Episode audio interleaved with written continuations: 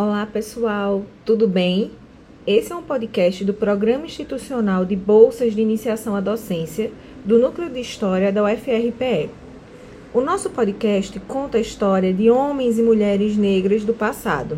O principal objetivo é auxiliar na implementação da Lei 10.639 de 2003, que estabelece a obrigatoriedade do ensino de História e Cultura Afro-Brasileira nos currículos da educação básica. A apresentação dos episódios é feita pelos alunos e alunas vinculados ao PIB de História UFRPE. Olá pessoal, tudo bom? Meu nome é Anthony e eu estou aqui para apresentar para vocês o foco do nosso episódio de hoje. Buscamos pensar sobre o conceito de liberdade a partir da história do alufarro fino, com base no livro de João José Reis, Flávio dos Santos Gomes e Marcos Cavalho, O Alufarro Fino, tráfico, escravidão e liberdade no Atlântico Negro. Com base no que será abordado ao longo do episódio, nós traremos uma reflexão acerca dos tópicos que iremos abordar, relacionando principalmente com o debate da obra Ser Escrava de Ex-Escravos, Ensino de História, Historiografia e Temas Sensíveis, de Juliana Farias. O livro do Alo Farrufino é uma narrativa extraordinariamente brilhante. Seu enredo envolve o contexto histórico do Brasil e da África no século XIX, fundidos aos acontecimentos da vida do Rufino José Maria, escravizado em Oió, África, que foi adquirido por traficantes e levado ao Brasil, onde deteve sua jornada tanto pelas águas do Atlântico como pelos estados brasileiros, inclusive no nosso querido Pernambuco. Quem dá à luz essa obra maravilhosa são seis especialistas da história da escravidão no Brasil.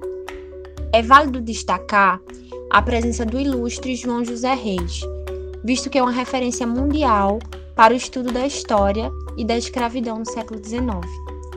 A obra Alufarrufino e as reflexões de João José Reis agregam bastante no conceito-chave desse podcast, que é a liberdade pois falar de liberdade é sempre necessário, visto que o conceito de liberdade se renova ao decorrer das vivências humanas. Posso citar como exemplo nossa concepção de liberdade atual é diferente da concepção de liberdade de um ex-escravizado do século XIX, que também é diferente da visão de liberdade de uma pessoa que já nasceu cativa no século XIX, que também é diferente da visão de liberdade que detém uma pessoa que não nasceu no cativeiro. Mas calma! Ao fim desse podcast, a gente vai compreender melhor esses dilemas. Voltando para o nosso Rufino. O interessante na história do nosso protagonista é uma trajetória que ultrapassa o estereótipo do que é ser escravo no Brasil, visto que a concepção popularmente construída é de que ser escravo no Brasil está intimamente associado à subordinação, subserviência e trabalho forçado, ou seja, apenas é mostrado sujeitos que não detêm atuação na sua própria história. Entretanto, o Fino José Maria ultrapassa essa homogeneização e nos mostra que foi possível, para sua existência em 20 anos, superar a realidade de escravizado doméstico e tornar-se comerciante poliglota e cosmopolita. Tal fato provoca diversos debates e reflexões sobre escravidão entre os próprios negros, ou seja, a inversão de lugares. Visto que, em parte de sua trajetória, o Fino não estava na posição de escravizado, mas na posição de senhor de escravos. Devemos ter sempre cuidado ao analisar essas relações, visto que são temáticas delicadas para o tempo presente, como já foi elencado. Além dessa singularidade, a história de Rufino também possui outras particularidades podemos elencar a diversidade religiosa dos escravizados brasileiros, visto que não é muito comum observarmos o Islã como uma religião africana, não é mesmo? Rufino mostra-nos que o indivíduo tem poder frente ao que lhe impõe, pois em toda sua trajetória carregou sua natureza malê e sua religião islâmica, mesmo vivendo em uma sociedade extremamente católica que apagava a identidade, origem e cultura das pessoas escravizadas. Entretanto, nosso protagonista não passou despercebido pelas amarras do sistema de sua época, pois um dos documentos utilizados como fonte histórica da sua obra biográfica é um inquérito policial, ou seja, ser malê no Recife de Rufino não era algo tão aceitável assim. Mas já estou me adiantando bastante nos pontos chaves dessa história. Vamos seguir com o podcast e mergulhar mais profundo no universo do nosso mestre, Alufá Rufino. Simbora? Bom, após essa contextualização geral feita por Joyce, vamos partir para o início da história do nosso personagem, a terra natal de Rufino. Onde a sua história começa? Rufino nasceu no século XIX em Oió, um poderoso reino africano que tinha importantes setores desenvolvidos através do comércio de escravos vindos dos conflitos locais contra o reino. Esse sistema de hegemonia e expansionismo causou muitos movimentos separatistas e rebeliões escravas que resultaram em grandes levas de escravizados, como é o caso do nosso personagem. A origem desses conflitos partiu da revolta de Afonjá, um líder político e militar da cidade de Lorim, que se rebelou contra o novo Alafim, o título do que seria o rei de Oió. Ele alegava que o trono era seu por mérito e linhagem, e assim ele resistiu. E, no ano de 1817, o Afonjá abalou um forte setor econômico de Oió quando começou uma rebelião escrava. A maioria desses escravos vinham do norte do reino, eram halsais ou muçulmanos. Esse fato contribuiu muito para a disseminação do islamismo é, nessa cidade que até então era adepta do culto de orixás, principalmente de Xangô. Esses povos que se tornaram revoltosos em Oió já vinham de um contexto de conflitos territoriais que haviam gerado uma guerra expansionista. Foi essa guerra que chegou até a cidade de Yorubá de Rufino e o fez partir para Oió, assim como muitos outros na condição de escravizado. Os alçais revoltados em Oió foram fortemente influenciados por Alami, um líder islâmico que disseminava sua palavra no reino. Ele apoiou a rebelião escrava ao lado de Afonjá, Ainda no ano de 1817, sucederam-se várias guerras civis que geraram vários escravos. Só nesse ano foram mais de 52 mil africanos traficados apenas para o Brasil. O reinado de Afonjá terminou quando Alami lhe traiu e impôs um golpe. O fato de Alami ser islâmico e Afonjá ser adepto de Xangô gerou um conflito religioso ao, ao ponto de Alami matá-lo e instaurar um governo muçulmano mantido até hoje pela sua linhagem, apesar de ainda ser esta questionada pelos descendentes de Afonjá. Um dos temas que a Juliana Farias aborda na sua obra, que foi citada no início desse podcast, é sobre os diferentes casos de busca pela liberdade. Esse contexto de tantos conflitos nos faz perceber a dimensão de histórias plurais e ao mesmo tempo singulares que chegaram no Brasil, assim como a de Rufino.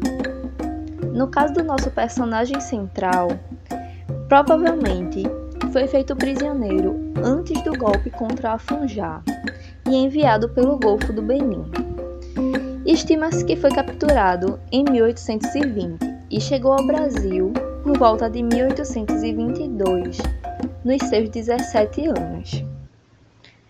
Para finalizar esse bloco, eu trago aqui uma citação do livro O Alufarro Fino, uma das bases para a criação do nosso podcast, que nos mostra um pouco sobre essa relação de conflitos multiétnicos que fazia parte desse contexto da, de Oió durante o século XIX.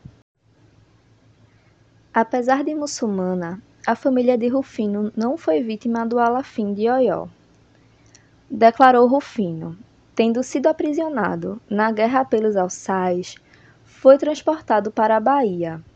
Portanto, fora feito prisioneiro por muçulmanos como ele, mas de outro grupo étnico, e vendido como escravo, o que deve ter acontecido no início da década de 1820.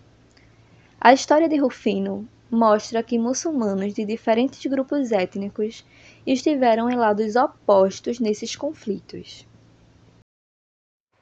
Após ser capturado, Rufino foi traficado para o Brasil, onde começa sua trajetória pelo Brasil e como segue o seu curso. Rufino desembarcou na Bahia entre os dias 15 de fevereiro de 1822 e 2 de julho de 1823. Foi comprado pelo boticário chamado João Gomes da Silva, homem pardo, que exercia esse ofício desde o início do século. Para quem não sabe, um laboratório de um boticário era uma espécie de cozinha repleta de panelas, bacias, canecas e muito mais. Uma botica não era um lugar onde apenas se manipulassem fórmulas. Também tinha espaço para discussões de natureza política, religiosa, para conversas sobre assuntos variados. Portanto, se Rufino trabalhava na botica do Senhor, ele teve a oportunidade de interagir com uma variedade de, de tipos sociais é, que frequentavam o local. Rufino encontrou na Bahia com milhares de nagus e certamente presenciou a chegada de outros milhares. A década de 1820, sobretudo a sua segunda metade, foi o momento de mais alto pico do tráfico para a Bahia no século XIX.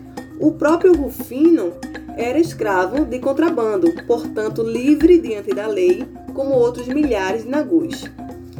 Após oito anos vivendo na Bahia, Rufino seguiu para Porto Alegre, onde foi comprado por José Pereira Jardim, de quem foi escravo durante pelo menos dois anos. Jardim faliu, fugiu dos credores para Montevidéu e o africano foi leiloado como parte do seu espólio. Dessa forma, Rufino viveu durante cerca de quatro anos em Porto Alegre, a maior parte dos quais sob o domínio de Peçanha. Já em relação à sua alforria, Rufino disse ter é, pagado 600 mil réis ao chefe de polícia José Maria Peçanha, valor equivalente a um escravo no Rio Grande do Sul. Todavia, o documento registrado no livro 10 do primeiro tabelionato de Porto Alegre nada informa acerca do valor, muito menos sobre a gratuidade ou alguma cláusula condicional de liberdade. Apenas reconhece o Rufino como sendo de nação Nagô e aponta que a partir daquele ato ficava, em sua plena liberdade, podendo tratar de seu trabalho e indústria e fazer próprios os bens que adquirir como pessoa livre que fica. Na carta de alforria está escrito, está descrito as datas de 20 de novembro, dia que foi escrita por Peçanha, e 17 de dezembro, dia do registro em cartório. Rufino relata ter deixado o Rio Grande do Sul e seguido para o Rio de Janeiro, onde iniciava a Guerra dos Farrapos, diante da notícia de sua prisão, publicada no Jornal do Comércio em 1853. Tanto essa publicação como a reprodução de seu depoimento dão a impressão de que a viagem para o Rio foi feita logo após o registro de sua alforria, em meados de dezembro de 1835. No entanto, ele teria chegado ao Rio de Janeiro entre o final de 1838 e o início de 1839, e não três anos antes, como relatou no Recife em 1853, quando possuía boas razões para omitir a verdadeira história de sua saída do Rio Grande do Sul. Preso por suspeita de conspiração, ele não podia falar que suspeita semelhante já havia alcançado ele 15 anos atrás. Perante o enredo supracitado, restaria descobrir, descobrir como ele teria se livrado da deportação recomendada por Eusébio de Queiroz, uma possibilidade é que Peçanha, que tinha acabado de tomar posse no Tribunal de Relação do Rio de Janeiro, tivesse interferido em favor de seu ex-escravo. Outra versão é que, no lugar de desembarcar do navio que o transportava, deportado em algum porto africano, como era comum nesses casos, ele teria se engajado no tráfico nesse mesmo navio. Infelizmente, essas versões dos acontecimentos não podem ser confirmadas, porque ainda não sabemos se o Rufino expulso da província do Rio Grande do Sul era de fato o Rufino que estamos tratando. Além disso, quais as complicações que o Alufar Rufino sofreu após a sua alforria. É válido iniciar essa parte do podcast com um trecho muito importante do livro O Alufá Rufino, que se refere diretamente ao Recife de Rufino. Rufino morava numa cidade cada vez menos escravista, resultado do declínio e abolição definitiva do tráfico transatlântico.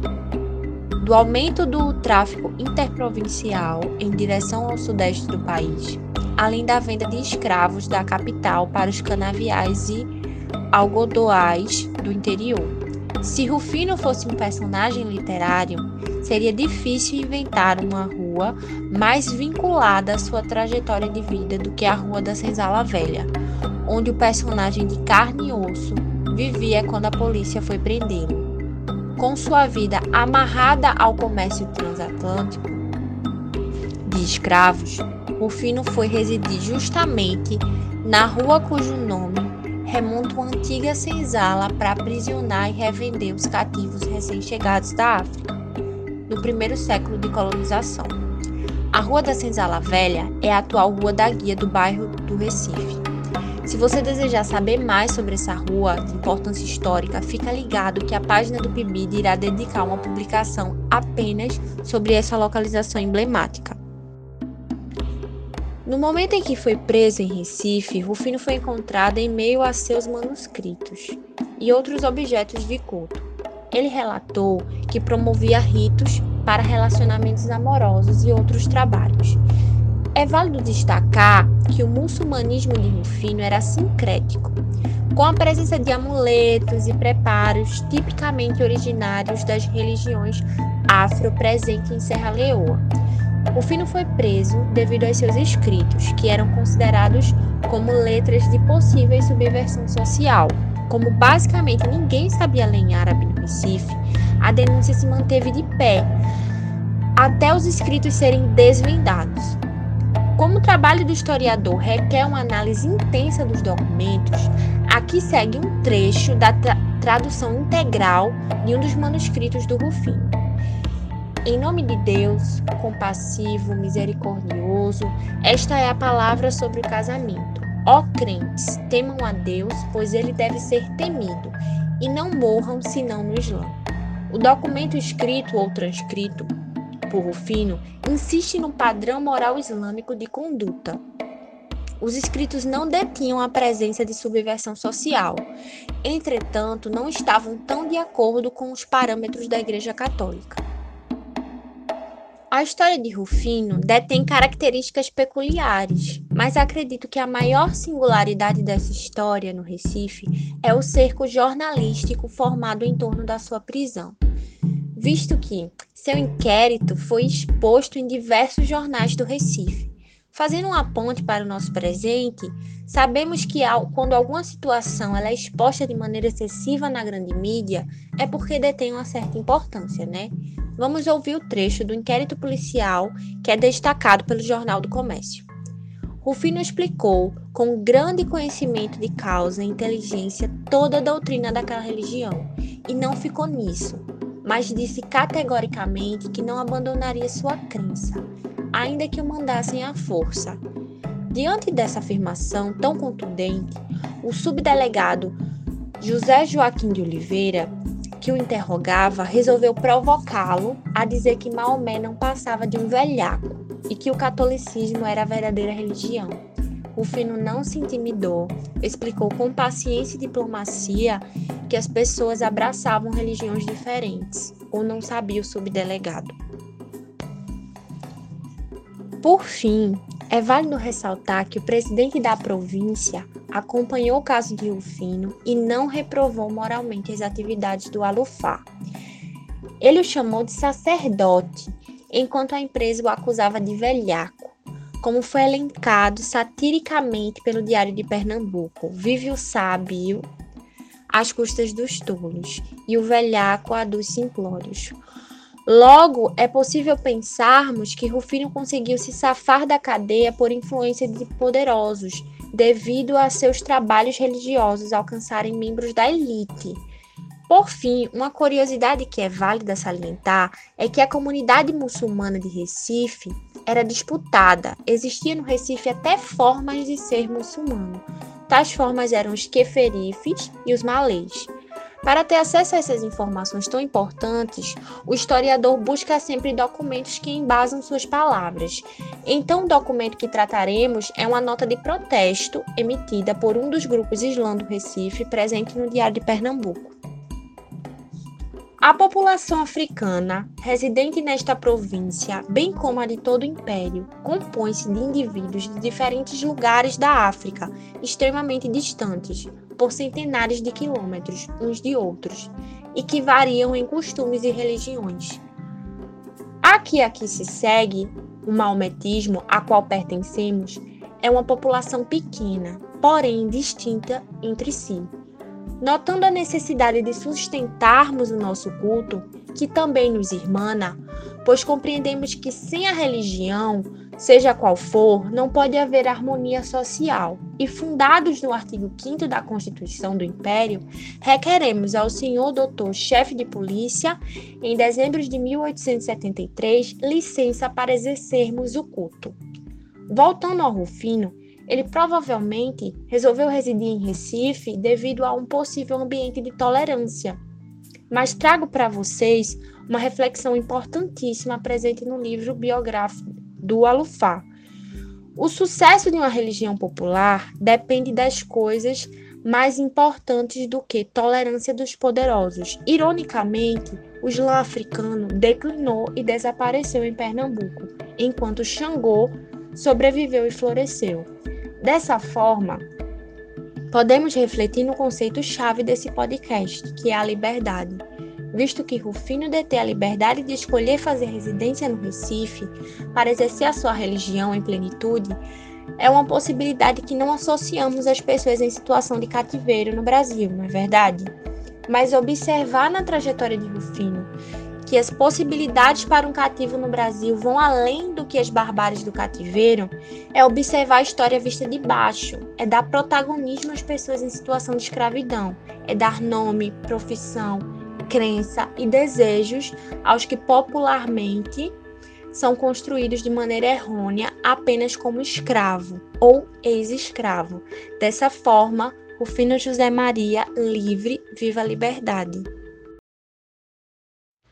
Com isso, nós encerramos o nosso podcast sobre o alufarro fino, que nos permite compreender um pouco mais dessas figuras históricas que vamos apresentando ao longo dos nossos podcasts, além de é, entender as suas ambições e objetivos depois de ter sido liberto de sua condição de escravo, o que nos faz entender de que a pessoa que foi liberta ela tinha os seus objetivos e seus anseios ali naquele período. Além disso, também podemos refletir sobre o próprio contexto da escravidão e a violência que continha nela. Então, nós do PIB de História agradecemos a todos que acompanharam até aqui e fiquem atentos às próximas produções, não só da nossa página do Instagram, como também dos próximos podcasts que sairão.